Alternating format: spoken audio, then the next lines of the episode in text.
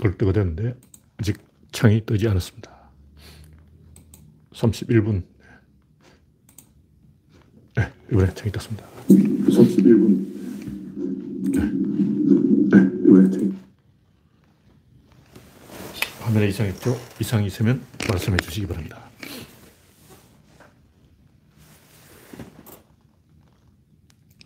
김병수님이 일발을 끊어주셨습니다. 랜디 로저님, 아임슈타인님, 그레이스방님, 이상열님, 우창님, 송진영님, 박영진님, 붉은 놀님 반갑습니다.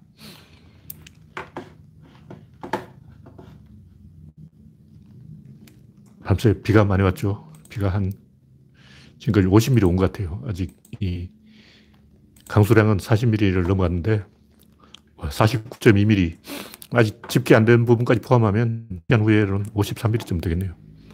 봄비치고는 많이 왔습니다. 올 4월 초까지 거의 3개월은 200mm가 왔어요. 이건 다른 지역도 아니고 서울 지역은 엄청 많이 온 거죠. 네. 붉은 놀님, 차코노미님, 구한호님, 진정님, 강봉구님 반갑습니다. 작년달 4월이 또 돌아왔습니다. 현재 31명 시청 중, 네, 오늘 토요일에서 그런지 일찍, 일찍 입장해 주셨습니다. 네, 30명이 넘어서 바로 본론으로 들어가겠습니다. 밖에는 비, 비가 좀 잦아들은 것 같기도 한데 계속 비가 많이 오고 있는 것 같기도 하고 오늘 밤 9시까지 온다는 설이 있는데 네, 이게 끝날 때쯤 되면 비가 그치겠죠. 첫 번째 꼭지는 쪼이는 닭 신세가 된 오세훈. 제가 하고 싶은 얘기는 뭐 노회찬은 5천만 원 그 영수증 처리 잘못해서 죽었어요. 5천만 원을 닦아먹은 게 아니고 정치 자금으로 받았는데 영수증 처리를 잘못할 정도로 뭔가 부주의했다는 거죠. 꼼꼼한 이명박 카카라면 꼼꼼하게 다 손을 봤을 건데 부하들 시켜서 원래 이런 거는 노회찬이 직접 하는 게 아니고 그 밑에 도와주는 보좌관들이 하는 거예요. 일손이 부족했다는 거죠. 국힘당 이런 걸 안 걸려. 왜냐하면 일손이 풍부해. 그러니까 이런 건 꼭 진보만 걸리게 돼 있어요. 그쪽엔 프로들이 다 붙어 있으니까. 하여간 제가 하고 싶은 얘기는 노회찬은 5천만 원 때문에 죽었는데 오세훈은 왜 뻔뻔스럽게 아직도 살았냐 이거죠. 안 죽었어요. 혹시 그 뭐 오세훈 자살했다 뭐 이런 소식 들은 분 있습니까? 없어. 오세훈뿐만 아니라 진중권도 아직 자살 안 해서 내가 쪽팔려 죽었을 거야. 지금 오세훈 선거운동을 하고 있다고, 양반이. 윤석열은 또 뭐야? 인간과 비인간 차이가 뭘까? 염치를 아는 놈과 모르는 놈의 차이예요. 우리 쪽은 잘못을 해도 최소한 쪽팔린 줄 알아. 저쪽은 잘못을 해놓고 큰 소리 친다니까. 그 표정이 있어요. 그 표정이야. 뭐 신지혜인가 그 여성분도 기본소득당인가 뭔가 나와서 이러고 있어요. 선거 포스터 이게. 이건 뭐냐면 안방마님이 대청마루에 올라서 하녀들에게 잔소리를 하는 거예요. 이봐라, 메이야! 드라마에 많이 나오잖아. 안방마님들이 어, 대청마루에 올라서 엠! 하고 호통치는 그 표정이. 나경원도 이러고 다니고. 최근에 제가 사진들 쭉 보니까 이러는 사람들이 굉장히 많아졌어. 옛날에는 안 그랬어. 옛날에는 다 겸손하게 이러고 있었다고. 요즘은 정치인들 다 이러고 다니려고. 안철수도 이러고 다녀요. 어휴. 오만과 몽상의 극치라고 하겠죠. 오만한 놈들이에요. 네, 지대정님, 강봉구님, 이혜성님, 이영수님 반갑습니다. 이 박원순도 예비서하고 처신을 좀 잘못해서 죽었는데 부끄러운 줄 아는 사람은 죽는데 부끄러운 줄 모르는 새끼는 인간이 아니죠. 저런 인간이 아니야. 부끄러운 줄 모르는 사람하고 어떻게 대화를 해. 저런 새끼들은 방법이 없어요. 말로, 어차피 민주주의라는 것은 말로 조지는 건데 말로 안, 조질 수가 없어. 그러니까 민주주의 시스템 바깥에 있는 놈들이야, 양반들은. 서민, 제 양반은 나 같으면 쪽팔려서 죽었을 거야. 와, 강적이 강적. 아니, 뻔뻔스럽게 이 사회하고 정면 대결을 해서 이게 먹자는 거예요. 본질이 뭐냐? 진보 보수이 다 개소리고 진실을 이야기해요. 진실. 진실을 이겨먹자는 거예요. 지금 국민들이 스트레스에 빠져있기 때문에 이 백신이 빨리 안 들어서 화가 났기 때문에 누군가 만만한 걸 쪼, 쪼아대려고 그러는 거예요. 쪼이는 닭이 발견되면 쪼아대. 그럼 민주당이 쪼이는 닭이 된 거예요. 근데 제가 봤을 때는 오래 안 가, 이게. 백신은 7월 되면 풀려요.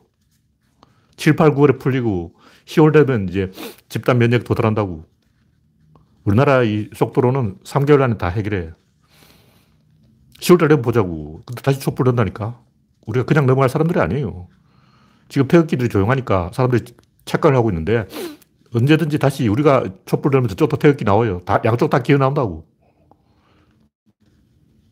죽는 거야. 하여튼, 이 게임의 본질은 이기느냐, 지느냐. 이게 먹고 싶은 게 기생충, 서민, 진중권, 오세훈, 나경원, 이기는 분들 시킬 수 있으니까. 그러면 이 게임 성장할 거예요. 허경영이야. 뭐냐면, 최후의 성자, 진실의 성자, 여기서는 관심이 없어. 그, 그, 뭐, 어디에 관심이냐? 당장 문 앞의 승리. 그러니까, 고스톱을 쳐서 나중에 거지가 되더라도 지금 한 판, 이번 판을 이겨먹자 이거예요. 그럼 최소 비용으로 최대 효과를 누리게 누구냐? 허경영이야.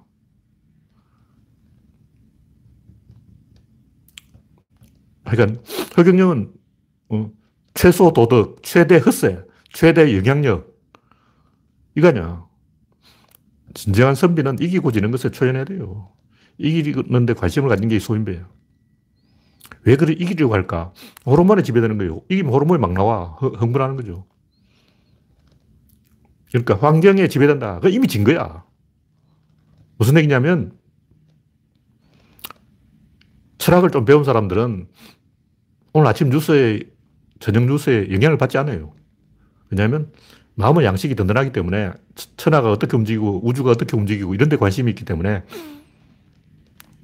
안드로메다하고 우리 은하가 50억 년 후에 충돌하는 판에 지금 어, 오세훈 당선돼도 무슨 상관이야. 안드로메다가 오고 또 지금 250만 광년밖에 안 남았어. 큰일 났어. 50억 년 길지도 않아. 불과 50억 년밖에 안 남았다고. 근데 지금 오세훈이 시장 되든 말도 무슨 상관이야. 그래서 철학자들은 신경 안 써요. 그러니까 소인배는 당장 지면 얼굴이 불그락불그락 돼서 이겨 먹으려고 진중권이 저쪽에 붙은 거예요. 저쪽에 붙으면 이겨 먹거든. 지금 이제 김어준한테 지잖아. 김어준이 이번에 또 특종을 때렸죠. 김어준이 특종 팍팍팍 때렸는데 진중권은 어, 조중동이 아무리 빨아줘 봤자 김어준 한마디를 다 쳐다보지 진중권 백마디를 해봤자 사람들 쳐다보냐고 졌지. 백대빵을 졌어요. 왜냐 독자들이 김어준한테 특종을 갖다 바치지 한길한테 안 가지. JTBC 뭐 끝났어. 한길에 경향 다 끝났어. 이제 특종은 김어준한테 간다고. 김어준이 최고 권력자야. 누가 특종을 터뜨렸냐? 특종을 터뜨린 사람이 권력자예요. 진중권 특종 터뜨리나? 진중권은 자기는, 어, 중앙일보가 실어줬어. 어, 동아일보가 실어줬어. 어, 조선일보가 내 기사를 실어줬어. 어, 내가 페이스북에 한마디 하면 조선일보가 실어줘. 개코나. 그래봤자 특종을 터뜨려야 언론인이지. 김어준 특종 한 방에 진중권 신문기사 500개가 아웃이야. 진중권 신문기사 뭐 페이스북에 쓴 것까지 꺼린 거 그 농담 비슷한 개소리 조중동이 아무리 떠들어봤자 김어준 특종 한 방에 끝난 거야. 아웃이라고 죽은 거라고. 나 같으면 쪽팔려가서 한강에 뛰어, 뛰어내리겠어. 근데 이 새끼는 한강에 뛰어내리지도 않아. 한강이 어딘지도 모를 거야. 피해 다닐 거야. 왜냐면 부끄러운 줄 모르고 왜냐 인간이 아니거든. 인간들은 한강에 뛰어내려 그, 정, 그, 그 정도로 몰리면. 그러니까 선비와 개새끼의 차이는 이기고 지는 것을 초연하냐 아니면 이겨 먹으려고 국힘당 가느냐 요 차이예요. 김어준한테 지니까 화가 나서 조직하는 거야. 선비도 똑같아. 내가 김어준보다 공부를 적게 했냐? 내가 뭐 박사 학위가 없냐? 이런 거죠. 지가 김어준보다 잘났는데 왜 특종은 김어준이 냐고 그럼 지 특종 내라고. 왜 김, 지는 진중권은 특종을 못 얻을까? 신뢰를 잃었으니 그렇죠. 신뢰라는 것은 조금씩 쌓아가야 되는 거지 혼자 되는 게 아니에요. 상호작용이라고. 신뢰라는 것은 쌍방향으로 이게 만들어지는 거지. 자기 혼자 원맨쇼 한다고 신뢰가 안 만들어져요.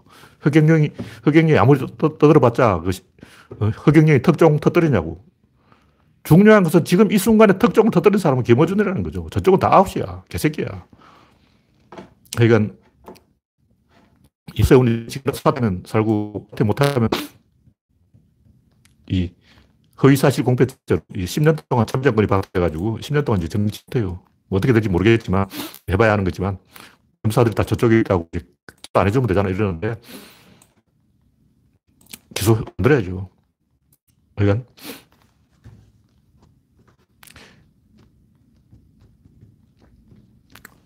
인간들은 이 진실에는 관심이 없고 오직 이겨 먹으려고 국기만 찍는 거예요. 지금 화가 나 있으니까 호르몬 따라간다고. 지금 이런 우리 쪽에 악재가 뜬 것은 맞아요. 만약 문재인 대통령이 백신을 지금 한 천만 개쯤 공급해 놨다고 이렇게 안 됐을 거예요. 우리가 잘못한 게 맞지. 집을 안 지은 것도 잘못한 거예요. 제가 옛날부터 얘기 집을 지어야 된다고. 수야 공급이라는 것은 어쩔 수 없어요. 이거 물리학이라고. 과학하고 싸우면 안 돼요. 네. 다음 곡지는 쪽을 팔았다 오세훈 한결의 개양. 오세훈 또 100만원짜리 페라가모 신었다는 게 들켰죠. 와, 구두가 100만원이네. 이거, 이거 다 들, 들통 난 거야. 빠쭈 들킨 거라고. 100만원짜리 음. 구두 신었다는 거 들켰다는 것은 나경원이 1억 피부과 들킨 거하고 똑같아. 나경원도 1억 피부과 한 방에 갔잖아. 그게 실제로는 1억인지 1억을 협찬받았는지 공짜로 해먹었는지 중요한 것은 나경원은 얼굴에 대표를 밀어가지고 그걸로 얼굴 마담 정치인이라 이게 이거예요. 실제로 나경원이 진짜 1억짜리 피부과를 공짜로 협찬을 받은지는 저는 모른다. 중요한 것은 그게 아니야. 그 1억이든 천만이든 500만이든 10만이든 무슨 상관이야. 본질은 얼굴에 대표질을 했다는 거지. 왜 얼굴에 대표질을 할까? 귀족이네 그렇지. 그럼 오세훈은 신발에다 대표질을 하는 거야. 페라가모. 와. 신발을 대표를 빡빡 밀어버려. 어, 나경원은 얼굴을 대표를 밀어버려. 그럼 오세훈은 구두에 빡 불광 내고 물광 내고 막 신발을 대표를 밀어버리는 거야. 와, 씨발. 이러면 국민들이 비웃어요. 야, 저 인간은 그냥 피부과 가가지고 얼굴을 밀어가지고 떴네. 저 인간은 구두를 막 밀어가지고 떴네. 와, 페라가모 끝났지. 개쪽이야. 그래서 정치인들은 빤스 관리를 잘해야 돼요. 정치인들이 빤스를 들켰다. 지나간 사람이, 어, 저 인간 왜 빤스를 밖에 걸어놨지? 치부를 들키면 우리하고 똑같네. 이래 돼버리면, 왜냐면 정치라는 것은 신비감이 있어요. 신비주의야. 근데 알고 보니까 윤석열도 우리하고 똑같은 인간이네. 되는 순간 이렇게 되는 거예요. 신비주의를 어, 고수하려고 박근혜가 그렇게 노력했는데 최순실이 주변에 있다는 사실이 밝혀지자마자 신비주의가 꽝 됐죠. 폭탄주의로 변했어. 박근혜도 신비주의로 뜬 거예요. 근데 페라가모를 들켰기 때문에 김어준한테 꿀밤 맞은 거예요. 김어준이 왔어. 야, 꿀밤 맞아! 꿀밤 때려버렸다고. 이게 하극상이지. 조폭도 하극상을 나가면 은퇴 은퇴. 쪽을 팔았으면 더 이상 조, 조폭이 할 수 없어요. 영화 그 친구에 나오잖아. 곽경택 감독의 친구. 내가 왜 그랬냐? 쪽 팔렸어. 조폭은 쪽을 팔면 안 돼. 쪽 팔려서 자수한 거예요. 야, 저 새끼 친구 찔러놓고 도망다니네. 비겁한 새끼네. 이렇게 소문이 나버린 거예요. 차라리, 어, 깜빵이 10년 사는 게 낫지. 친구를 찔, 직접 찌른 것도 아니고 찔러라고 시킨 거죠. 근데 그냥 칼빵을 놔라 그런지 죽이라 그런지 모르겠지만 친구를 해친 거죠. 근데 쪽팔렸어. 왜냐 조폭은 쪽팔리면 안 돼. 정치도 쪽팔리면 안 돼요. 이게 본능이에요, 본능. 유전자에 새겨진 본능이라고. 제가 옛날 이 수컷 침팬지, 대장 침팬지 이야기를 많이 했는데, 배를 보이는 침팬지는 아웃이에요. 덜어누워서 떼굴떼굴 구르고 막 동네방네 사람들아 하고 막 이 대장이 되면 동료를 보호해야 되는데 도움을 울고 불고 뒹굴고 이거면 어린애들이 왜 울까요? 아기들은 왜 울까? 아기들이 우는 것은 동료를 불러 모으는 거예요. 이리 와라, 와라, 와라, 엄마 와, 아빠 와, 형 와, 삼촌 와, 다 와, 나한테 와. 문제 해결을 다른 사람에게 맡긴다는 거죠. 그렇게 되면 아웃이에요. 그러니까 페라가모를 들키는 순간 이렇게 된 거죠. 지도자가 아니라는 게 드러나버린 거예요. 저 인간도 우리나라하고 똑같네요. 신발에 광내고 다니는 이렇게 되버린 더 쪽팔린 게 누구냐? 한겨레죠. 한겨레보다 더 쪽팔린 것은 경향이죠. 경향은 끼워줄 가치도 없어. 왜 특종이 김어준한테 가고 JTBC 안 가고 어, 한겨레 안 가고 경향 안 가냐? 끝났어. 더 이상 리더가 아닌 거야. 어, 쪽을 팔렸다는 거죠. 이미 배를 보인 늙은 수컷 침팬지야. 한겨레, 경향, JTBC 다 끝났어. 네, 다음 곡지. 배신자는 1인자가 될 수 없다.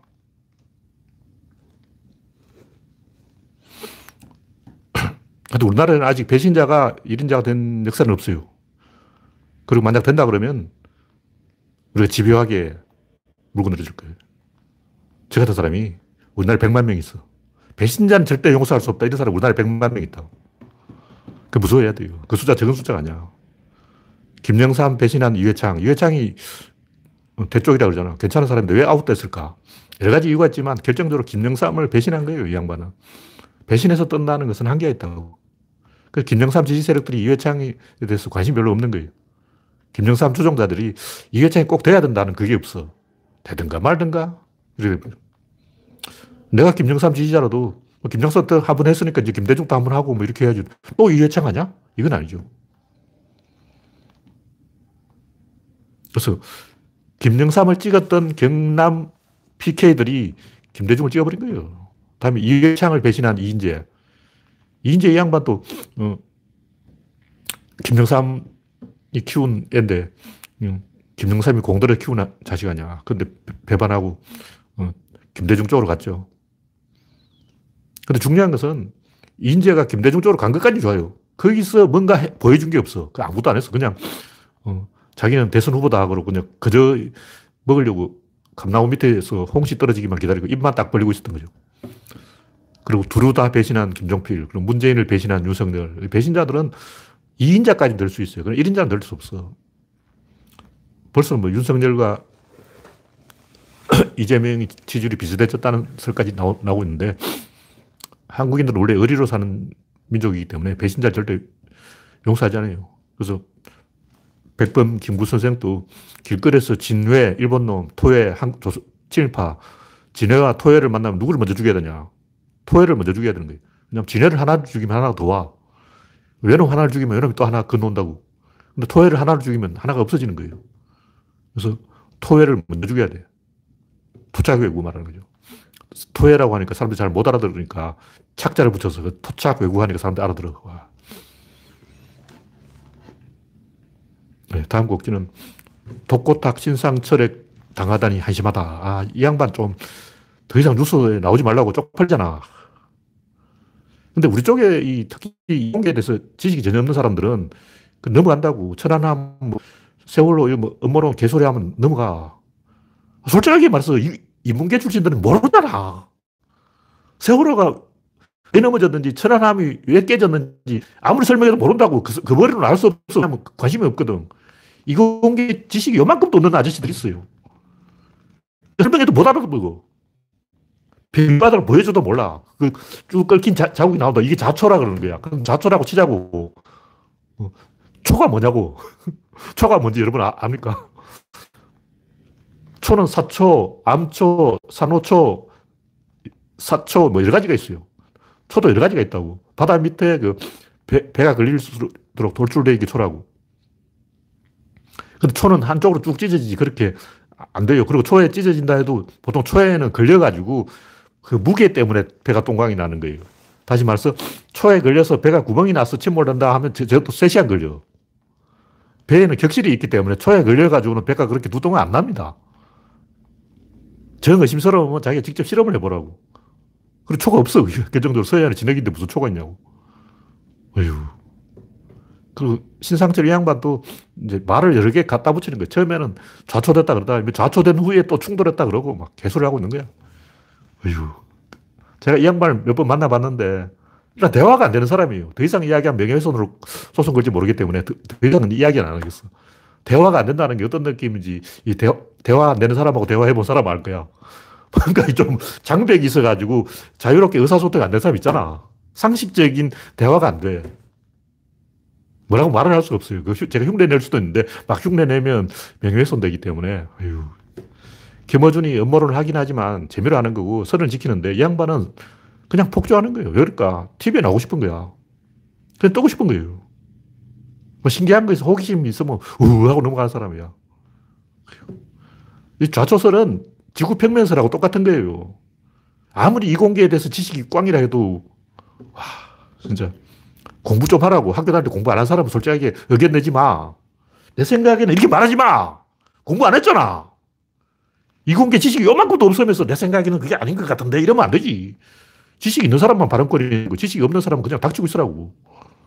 배 밑바닥을 잘 보라고. 증거가 백만 개 있어.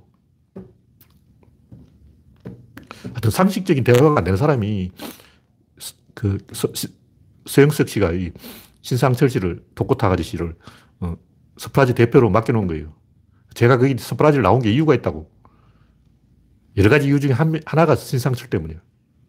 이 양반이 나한테 정청래를 소개시켜 주겠다는 거야. 와, 씨. 환장하네. 그래서, 아, 이, 이 바닥에 있으면 안 되겠다고 내가 얼른 튀었어요. 그 외에도 여러 가지 이유가 있는데, 하여튼, 신상자를 만나봤으면, 실제로 한 3분 대화해보면, 아! 이 양반하고 더 이상 대화를 하면 안 되겠다. 그걸 느낄 수 있어요. 아, 더 이상 이야기하면 안 돼. 명예훼손이에요.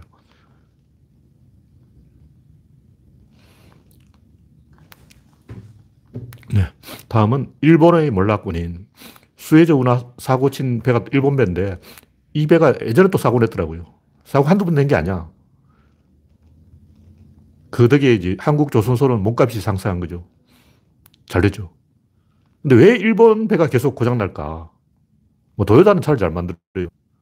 근데 일본 조선이 왜 몰락했을까?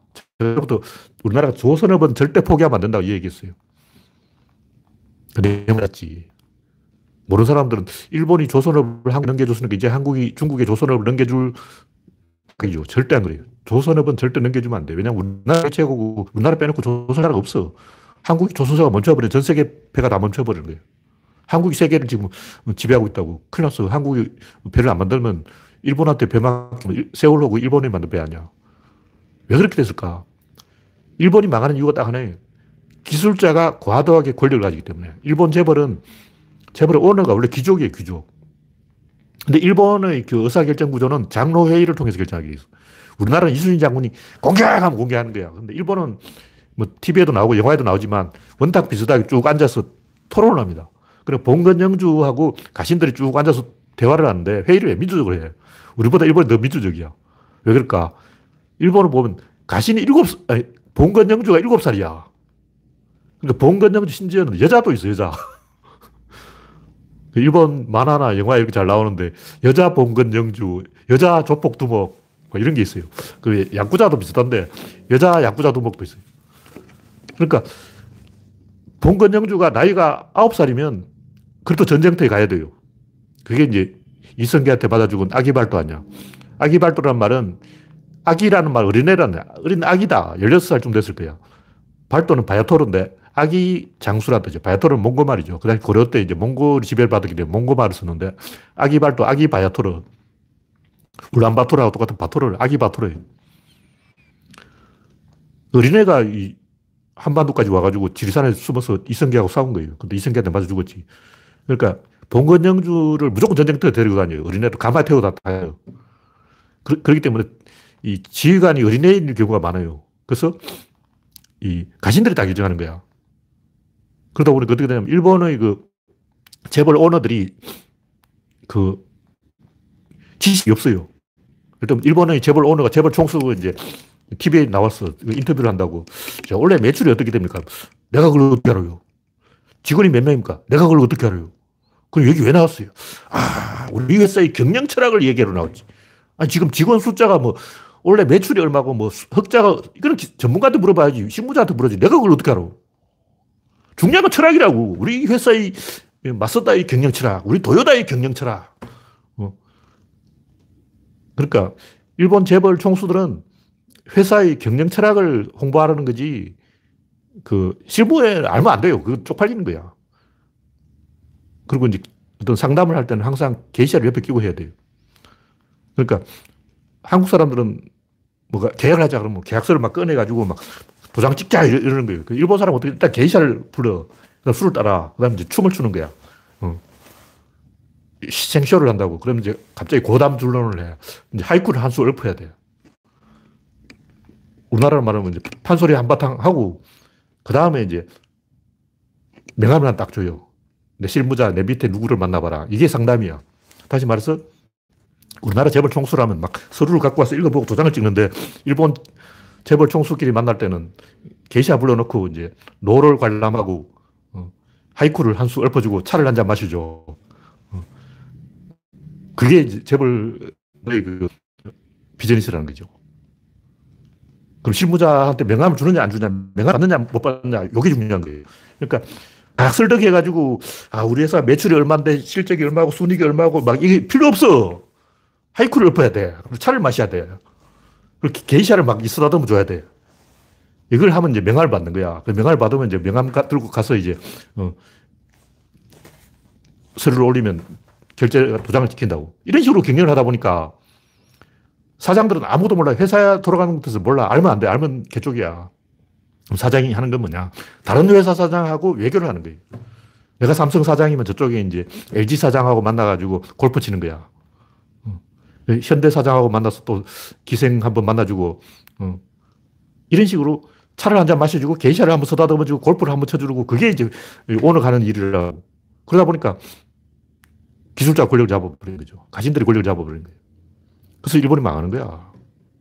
그러니까 기업인이 경영자가 경영을 하면 안 된다. 이런 비뚤어진 생각을 갖고 있다고. 이게 그냥 봉건 영주가 재벌이 된 거예요. 왜 그랬냐면 대노라 그러죠. 일본 왕이 너 조선 사람 만들어. 너 자동차 회사 만들어. 너 대포 만들어. 너 총 만들어. 이렇게 시킨 거예요. 그러니까 그 재벌 오너가 원래 봉건 영주기 때문에 아는 게 없어. 원래부터 아는 게 없었다고. 조상 때부터 아는 게 없었어. 그러니까 왕이 시켜서 회사를 했지 자기 하고 싶어 했냐고. 그러다 보니까 재벌 오너는 경영에 대해서 알면 안 된다. 지금 재벌 다 해체됐어요. 근데 그 전통이 남아있는 거야. 우리나라 아직도 재벌이 있는데 일본은 재벌이 없어요. 다 해체, 해체 돼가지고 전문 경영인이 하고 있다고. 근데 전문 경영인이 말이 전문 경영이고 실제로는 이제 기술자가 다 장악해버리고 기술자한테 장악하면 어떤 문제가 있냐면 해봐서 아는 데 된다고. 우리나라 이 조선 기술자들은 아는 게 없어. 왜냐하면 우리나라가 맨땅 헤딩으로 갑자기 조선을 하게 됐다고. 아는 척 하면 이제 산풍이 무너지고, 어, 다리가 떨어지는 거예요. 성수대기가 떨어지고. 이게 현대가 조금 안다고 이제 아는 척 하다 된 거예요. 왜 성수대기가 무너졌을까? 왜 산풍이 무너졌을까? 저도 아는 게 없는 놈들이, 아, 내가 해봐서 알지. 이명박 정신으로. 어, 요, 요 정도 철강을 좀 아껴주면 돼. 어, 이런 식으로 조금 안다고 금방이 들은 거예요. 근데 일본은, 아니, 일본 배가 저렇게 자빠지는 이유도 기술자들이 내가 해봐서 아는데 이러면 과학자들이 그거 안 됩니다 해도 어, 내가 해봐서 안다니까 그러면 아무 말 못 하는 거죠. 그래서 내가 해봐서 안다. 이게 진짜 무서운 거예요. 전문가들이 그런 짓을 하고 있는데 우리나라는 어떤 놈이냐면 우리나라에서 내가 해봐서 안다고 하는 놈 누구냐. 윤석열. 법기술자, 조용기, 종교기술자, 의료기술자, 언론기술자, 비리사학기술자, 관료기술자, 이놈들이. 사법부, 종교계, 의료계, 언론계, 사학, 관료, 요 놈들이 내가 해봐서 아는데 하고 우리나라를 망치고 있는 기술자들이라고. 지금 옛날에는 노동자 농민들이 정부하고 싸우는데 지금 전문가 기술자들이 정부하고 싸우고 있는 거예요. 그 인물이 윤석열이야. 해봐서 하는데 문바 니들이 뭘 니들이 생각하라. 문바들이 뭐 인생 경험도 없는 파란 대가리 피도 안 마른 문바들이 말이야. 노빠들, 문바들 아무도 모르는 애들이 말이야.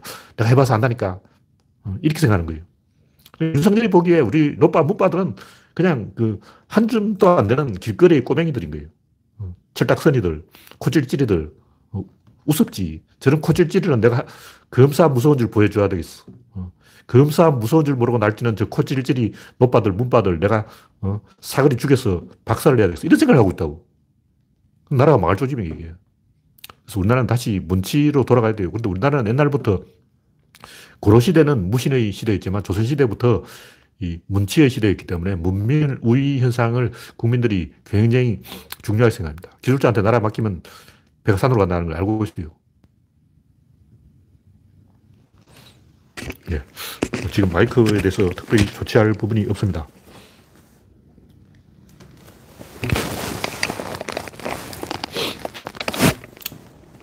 제가 테스트를 한번 해보죠. 제가 테스트를 한번 해보죠. 마이크에 작, 목욕탕 소리가 난다고 그러는데 제가 방법이 없고 일단 계속 해 보겠습니다. 일본은 기술자한테 나라를 뺏겨버렸다. 우리나라도 지금 그런 위험에 빠져 있다. 제가 이런 얘기를 말씀드리고 다음 곡지는 일본을 삭제하다. 이탈리아 언론이 일본을 지어버린 한국, 지구촌 휩쓴 한류 조명. 이탈리아 언론이 이탈리아라는 나라가 옛날부터 우리나라하고 비슷한 나라예요. 반도 국가이고 다혈질이고 성질 급하고 결정적으로 비리 부패가 비슷해. 그러니까 우리나라는 엘리트 인맥 부패고 일본은 로비 부패고 나라마다 부패가 다른데 중국은 독재 부패고 근데 우리나라하고 이탈리아의 공통점은 패거리 부패라는 거죠. 엘리트 인맥 부패. 그러니까 이탈리아 사람들하고 한국 사람들하고 기질이 비슷해요. 근데 일본이 그동안 서양에 인기가 있었던 건 사실이에요. 와페니즈라고 그러죠. 왜냐하면 서양 문화는 너무 이 전투적이야. 이 남자들이 여자를 왜 좋아하냐면 남자끼리 있으면 스트레스를 받아요. 남자 다섯 명 있다. 저 새끼 내 뒤통수 치나 뭐 이런 식으로 생각한다고. 근데 여자가 한 명 딱 끼면 분위기가 굉장히 좋아지고 스트레스를 덜 받는다고. 긴장이 좀 풀리는 거예요. 그러니까 같은 백인 10명 있으면 서로 이제 견제를 하기 때문에 서로 신경 쓰여가지고 무의식적으로 스트레스를 받고 있다고. 근데 그 중에 일본인이 한 명 딱 끼면 이제 편안해지는 거야. 왜냐면 일본인은 순종적이거든. 일본인은 순종적이기 때문에 무조건 무릎 꿇고 막 어, 복종을 한다고. 그래서 분위기가 좋아지는 거예요. 그래서 일본을 좋아한다고. 같은 일본인끼리 10명 모여서 어떻게 될까? 그러니까 남자 10명이 모였을 때는 10명 너무 많고 5명이 모였을 때한명 있으면 분위기가 좋아지고 백인 5명 있을 때는 일본인 한 명이 있으면 분위기가 좋아지고 일본인 5명 있으면 그 중에 한 명이 제일 교포다. 그러면 그 한 명이 쪼이는다게 되는 거예요. 일본인 한 명 있으면 그 중에 한 명을 왕따를 시켜서 이지매를 하는데 문제는 제일 교포들이 고개를 빳빳이 들고 덤비는 거예요. 원래 백인 다섯 명 있으면 일본은 무조건 이렇게 고개 숙인다고. 근데 이상한 게 제일 교포는 일본인 다섯 명이 딱 있어도 이러고 있어. 어, 신지의 표정으로 이러고 있어. 오성 표정. 이러고 있는 거예요. 그 일본이 보면 기분 나쁘지. 쟤는 뭔데 고개를 빳빳이 들고 저러고 있냐. 한국인이 일본인 사이에 섞였으면 이렇게 수그려야 되는데 고개를 이렇게 딱 들고 있는 거예요. 하여튼 백인들이 일본을 좋아하는 것은 일본이 일본인들이 고분고분하기 때문에 왜 그러냐? 일본인들은 다섯 명만 있으면 그 서열이 있어요. 그래서 막내가 있어. 그 막내가 이 이지매를 당하는 역할이야. 어디서 읽은 건데 친한 일본인이 그 패거리 중에서 좀 약해 보이더라고. 근데 매일 얻어맞고 있는 거예요. 그래서 불쌍해가지고 한국인이 친구가 되어줬어. 그래서 둘이 친하게 되었는데 오늘 갑자기 이 일본인이 갑자기 한국인한테 뒤꺾게 나오는 거야. 왜 그러냐면 서열이 바뀌었다는 거야. 오늘부터 네가 서열 막내라는 거예요. 한국인이 서열 막내야, 막는 거야. 아니, 친구끼리 무슨 서열이 있냐고. 어. 오늘부터 네가 근래당번 뭐 이런 식으로 나오는 거야. 일본인들은 항상 그런 게 있다는 거예요. 뭐, 제가 일본에 안 가봐서 모르겠지만, 하여튼 일본인들은 그, 자기 분수를 알아요. 한국인들 분수를 모르지. 일본들 분수를 알기 때문에 곡선해. 그게 이제 게이샤 이미지죠. 근데 이게 왜곡된 오리엔탈리즘이고 세계적으로 일본인은 순종적이다. 중국인은 무례하다. 한국인은 화끈하다. 뭐 이런 의견이 있는데 어쨌든 이제 국제 무대에서는 항상 새로운 인물이 등장해줘야 돼요. 뭔가 이 새로운 이슈, 새로운 뉴스, 새로운 유행, 새로운 트렌드, 새로운 변화의 바람 이렇게 있어야 되는데 그걸 또 찾으려고 하는 거예요. 서양이 일본을 좋아하는 것도 뭔가 새로운 거 없냐. 아, 저 아이리시들 재수 없어. 저 네덜란드 놈들 키 크다고 자랑하지. 저 프랑스 놈들 연애밖에 모르지. 이탈리아 놈들은 맨날 색타령이나 하고 있고, 독일 놈들은 부뚝뚝하고 재수 없어. 러시아 놈들은 음흉하고, 기분 나빠. 영국은 신사라고 잘난 척하고, 콧대만 높지. 다 기분 나빠. 일본인 좋아. 일본인 좋아. 일본. 이러고 있는 거예요. 같은 아시아인끼리도, 아, 중국 놈 재수 없어. 대만 놈 재수 없어. 일본 놈 재수 없어. 서로 싸우고 있다고. 그래서 같은 유럽인끼리 모였으면 서로 재수 없어 그러기 때문에 일본을 대환영하는 거예요. 그래서 백, 백인 10명 사이 일본에 한 명 끼면 갑자기 화기애애해지고 분위기가 좋아져요. 근데 그런 관심이 이제 한국인한테 온 거예요. 그래서 일본인들은 자기가 쪼이는 닭이 안 되려고 굉장히 노력하는 거예요.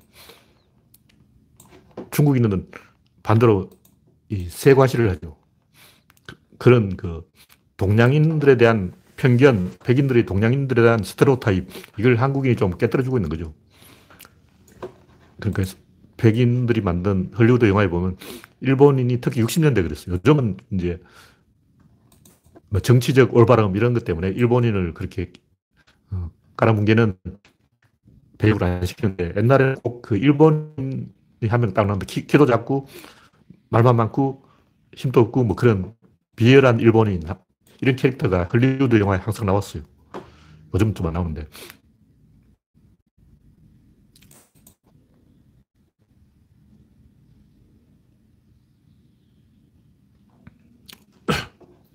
네, 듣는데 지장 없다고 하니까 이제 마지막 꼭지를 하겠습니다. 오늘 마지막 이야기는 강한 개인의 시대. 강한 개인의 시대는 제가 옛날부터 이야기했는데 구조론을 보면 질, 입자, 힘, 운동, 양 이렇게 계속 내려갑니다. 점점 개인화된다는 거예요. 그러면서도 이 무대가 점점 크죠.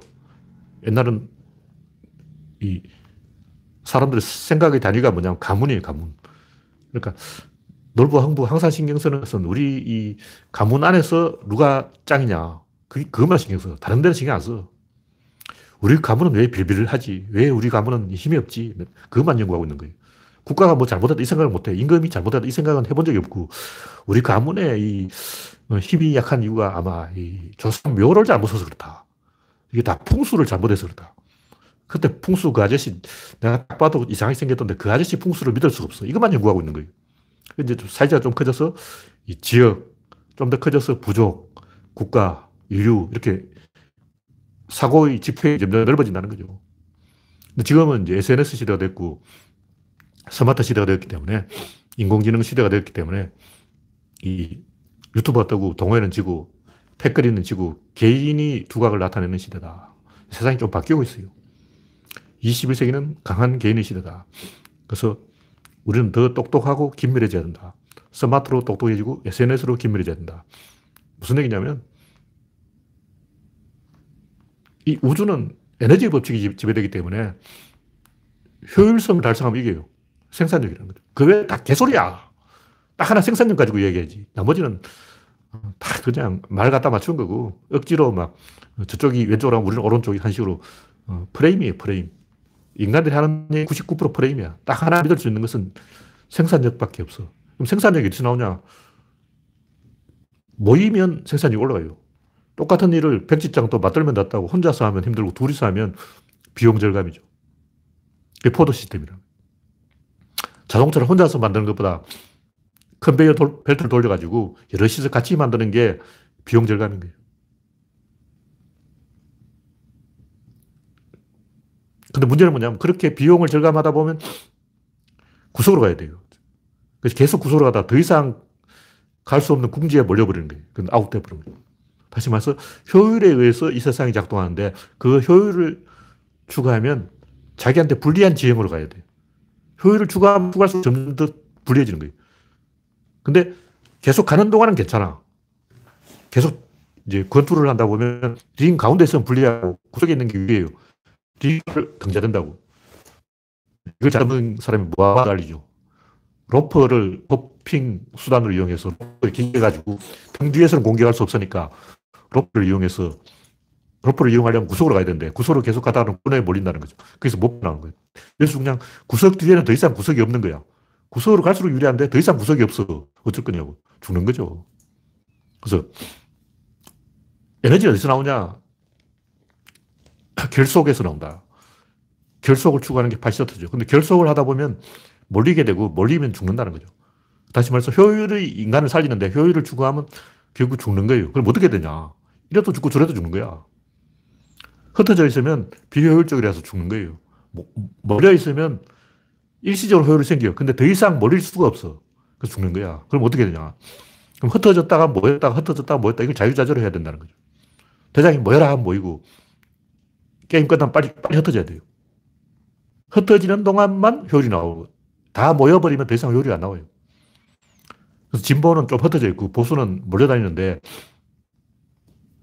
지금도 이제 진보 일부가 배반을 해서 흩어져 버린 거죠. 진보가 흩어진 거예요. 근데 어떻게 보면 뭐 이게 잘 됐을 수도 있어요. 왜냐하면 다음 게임은 1년 후 내년 대선이기 때문에 지금 이렇게 흩어졌다가 내년 1년, 1년 후 내년 대선 때 모이는 게 낫다는 거죠. 지금부터 계속 모여 있으면 몰린다는 거죠. 모여있으면 몰려. 그러니까 대한민국의 문제가 뭐냐면 병사는 많은데 모여라 하고 외칠 장교가 없는 거예요. 뭐 병사들한테 모여라 하고 누구가 소집 명령을 때려야 돼. 그게 누구냐? 엘리트죠. 근데 엘리트가 다 배신해 있어. 엘리트는 많은데 리더가 없다는 거예요. 병사는 많은데 장교가 없고 엘리트는 많은데 리더가 없다. 노빠는 장교가 아니고 병사죠. 장교는 판단하고 책임져야 되는데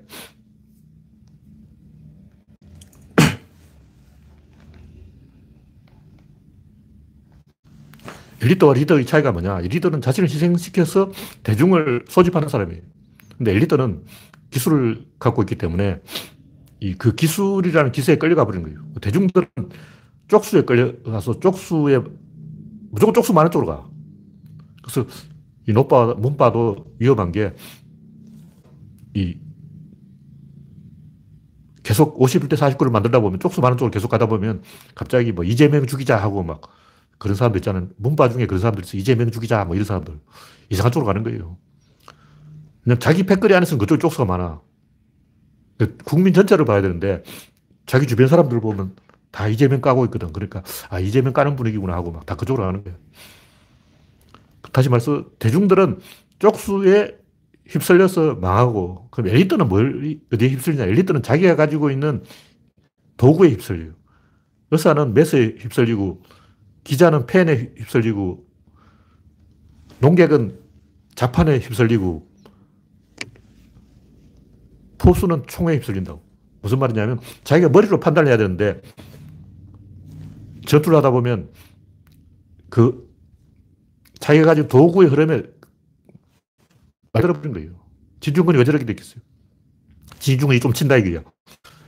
해버기는 한다 이거야. 사람들 주먹해줘.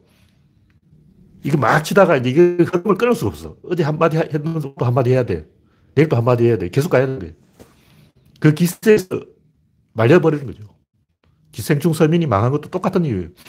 자기가 쓰는 글의 기세에 자기가 끌려가는 거예요. 내가 이 글, 글을 쓰면 독자가 5만 명이야.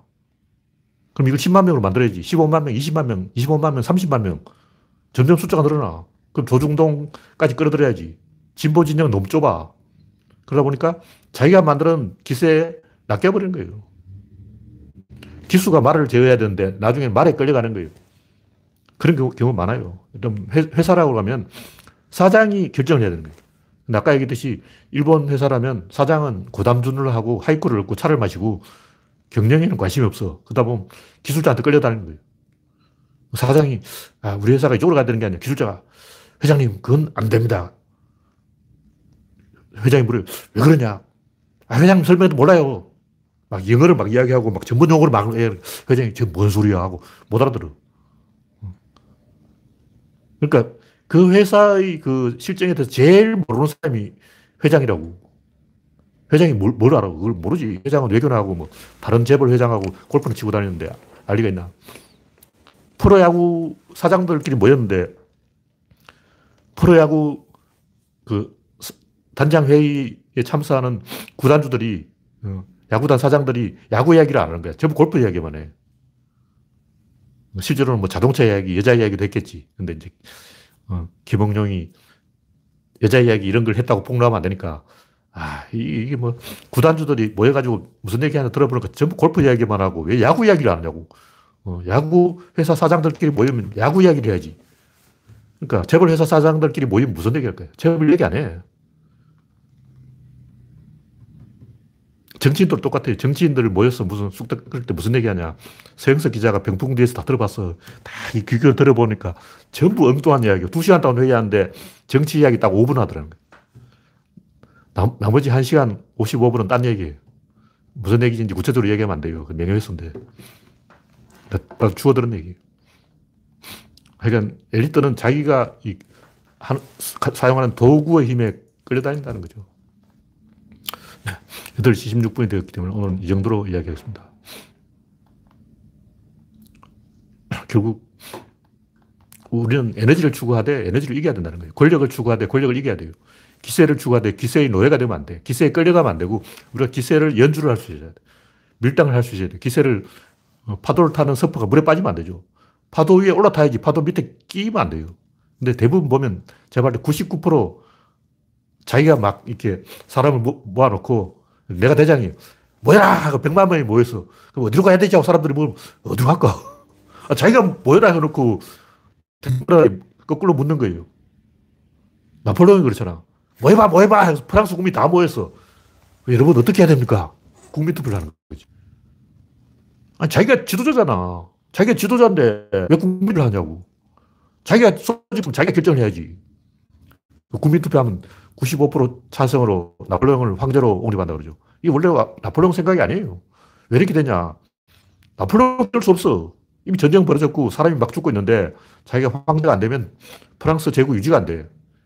동쪽, 남쪽, 서쪽, 북쪽, 사방에 다 전쟁을 벌여놨기 때문에 사방에서 집단으로 다구리가 들어오는 거예요. 특히 러시아 애들 무섭다고. 어. 코사크 기병들, 그 걔들 인간도 아니야. 완전히 막 살인마들이야, 살인마. 인간 흉기들이야. 그 러시아의 어, 코사크 기병대들이 막 오고 있다는데 큰일 났어. 어쩔 거야. 국민들한테 물어보는 거예요. 국민 여러분 어떻게 해야 되죠? 이렇게 되면 망합니다. 그러니까 지도자가 대중을 이끌고 가야지 지도자가 대중들에게 의존하면 안 돼요. 히틀러라든가 독재자들이 망하는 이유가 똑같아요. 대중들에게 의존하는 거예요. 지도자 결정 하나도 없어. 모터똥도 자기가 이, 그, 그걸 주동한 게 아니에요. 문화혁명은 모터똥이 만든 게 아니야. 사인방들이 만든 거예요. 그것도 기레기들이 만든 거야. 상해에 있는 그 기레기들이 몇몇 놈들이 자기들이 권력을 잡으려고 문화혁명을 만든 거예요. 모터똥은 그게 끌려간 거지. 이미 대중들이 200만 명 모였다는데 천안문 광장 앞에 200, 하고 고함을 지르는데 어떻게 해야 되냐. 야, 집에 가! 하고 호통을 쳐야 되는데 그걸 못하는 거예요. 내가 모터똥을 치죠. 200만 명이 지금 모터똥 만세, 모터똥 만세! 이러고 있다고. 야, 너희들 미친다. 빨리 집에 가! 이 결정을 못 하는 거예요. 사람이 막 모여 있으니까 그 기세에 눌려가지고 이건 하늘의 뜻이야. 그러고 이제 따라가는 거죠. 인간의 비극은 대부분 거기서는 기세를 자기가 연주를 해야 되는데 기세에 휘둘려서 기세의 노예가 되고 권력의 노예가 되고 인기의 노예가 되고 진중권도 조중동 좀 띄워주니까 음, 그게 노예가 되는 거예요. 설정을 못 하는 거예요. 네, 오늘 여기까지 하겠습니다. 참여해주신 114명 여러분 수고하셨습니다. 감사합니다.